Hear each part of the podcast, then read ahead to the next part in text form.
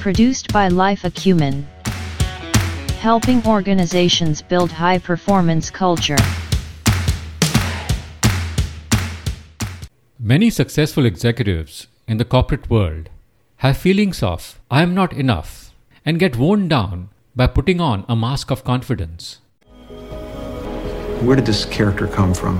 What is the dirt that the, the pearl is built around? And the pearl is the personality that you build around yourself as a protection against that thought. If they ever find out that I'm worthless, if they ever find out that I'm not enough, I'll be destroyed. That was Jim Carrey, the famous Hollywood actor, in one of his reflective interviews.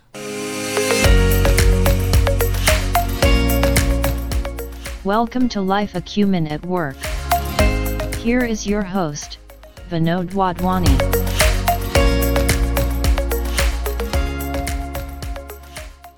Hi, I'm Vinod Wadhwani and this is Life Acumen at Work. In this episode, we will discuss how can high achieving executives treat their inner critic to effectively navigate the duality of external confidence and internal feelings of inadequacy.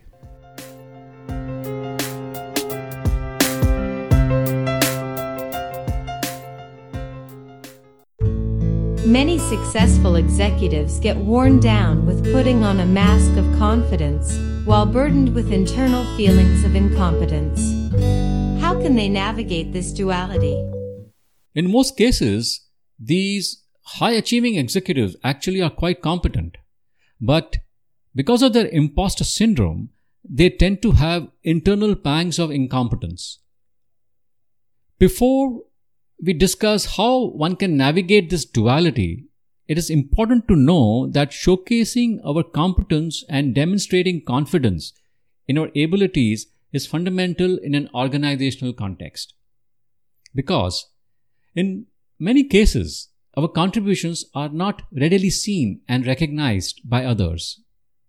One important reason this happens is that people are simply not great at assessing others' competence a critical trait for succeeding at work. Hence, perceptions of competence are just as important for success as actual competence. The reason that other people are not great at assessing other person's competence is that it is often difficult to untangle actual drivers of performance, including how much luck and difficulty level played a role. Because of this, people tend to evaluate competence based on other factors, which means you have to do more than produce results to convince them of your expertise.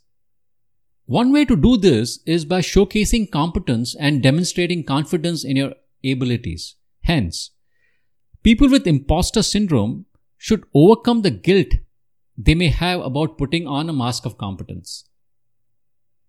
Research done on connection between projected confidence and perceptions of competence suggests that observers tend to perceive people projecting confidence as more competent than their modest contemporaries.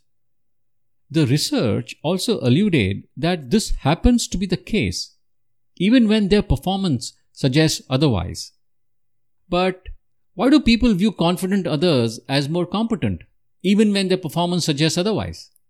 One explanation is that we have a tendency to believe what we are told and to confirm our beliefs by selecting information that supports them. The term for this is confirmation bias. So, if you project confidence, others tend to believe you know what you are talking about. And they will then filter any ambiguous information to fit their initial impression. Having said that, it's unwise to project fake confidence when you know you won't perform well. Hence, to address this duality of internal feelings of incompetence while wearing a mask of confidence from the outside is to first convince your own self about your competence. This conviction can only come through introspection and asking yourself, what am I good at? What has been my greatest success so far? Why should others be led by me? What core expertise I bring to the table that others don't.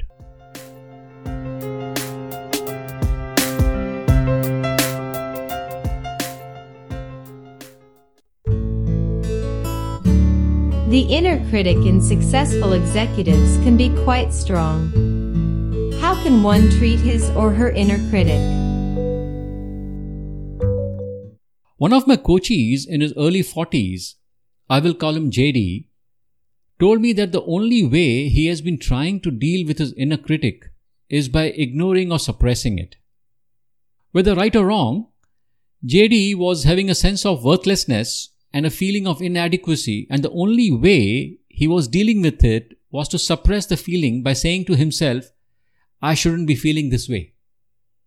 Well, it is important to recognize that the most commonly used strategy which my coachee JD was using, that is trying to ignore or suppress uh, his inner critic, simply doesn't work. In fact, suppressing unpleasant feelings and emotions leads them to rebound with increased intensity and frequency. Rather than suppress your emotions, acknowledge that they are real, whether justifiable or not. The ploy to dealing with your inner critic is not to ignore, avoid, or suppress it, but to examine it. Examine it objectively and the emotions it raises. But don't allow yourself to be tormented by it. Recognize when and how it gets triggered. Once you understand the places your inner critic comes from, you'll be able to recognize when it's telling the truth and when to disregard what it says. To start with, understand that your inner critic can actually help you. Your inner critic has evolved to help you set and meet high expectations. If you're open to it, then you can learn from it. So the advice here is that treat your inner critic like your consultant. Ask it, how will you help me achieve success? You can learn from your inner critic, but be careful to not give it too much authority.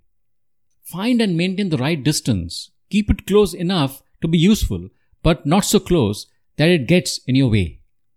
As soon as you hear your inner critic complaining, acknowledge the information, but always ask, is my inner critic helping me or hurting me?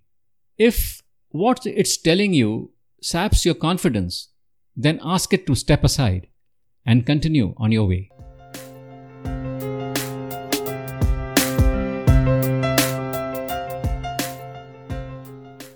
There is no magic wand, no management theory which will make negative imposture go away. You will have to believe in your sense of inner courage, inner conviction, inner voice of your character.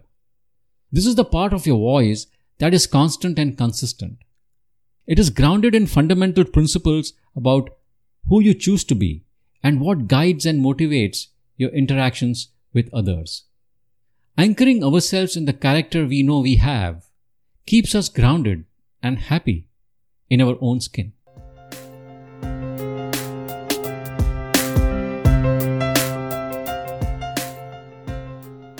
As I wind up this episode, I would like to remind listeners that you can tune into all episodes of Life Acumen at Work podcast on Spotify, Google Podcasts, Stitcher, Apple Podcasts, and iTunes.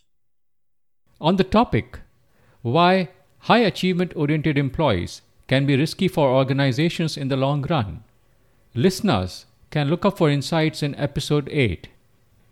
Listeners interested in building up their resilience muscle, can look up for insights in episode 2 on why staunch acceptance of reality helps in facing adversity, episode 4 on how making meaning of adversity helps build resilience, and episode 1 on what makes resilience. Thank you for listening.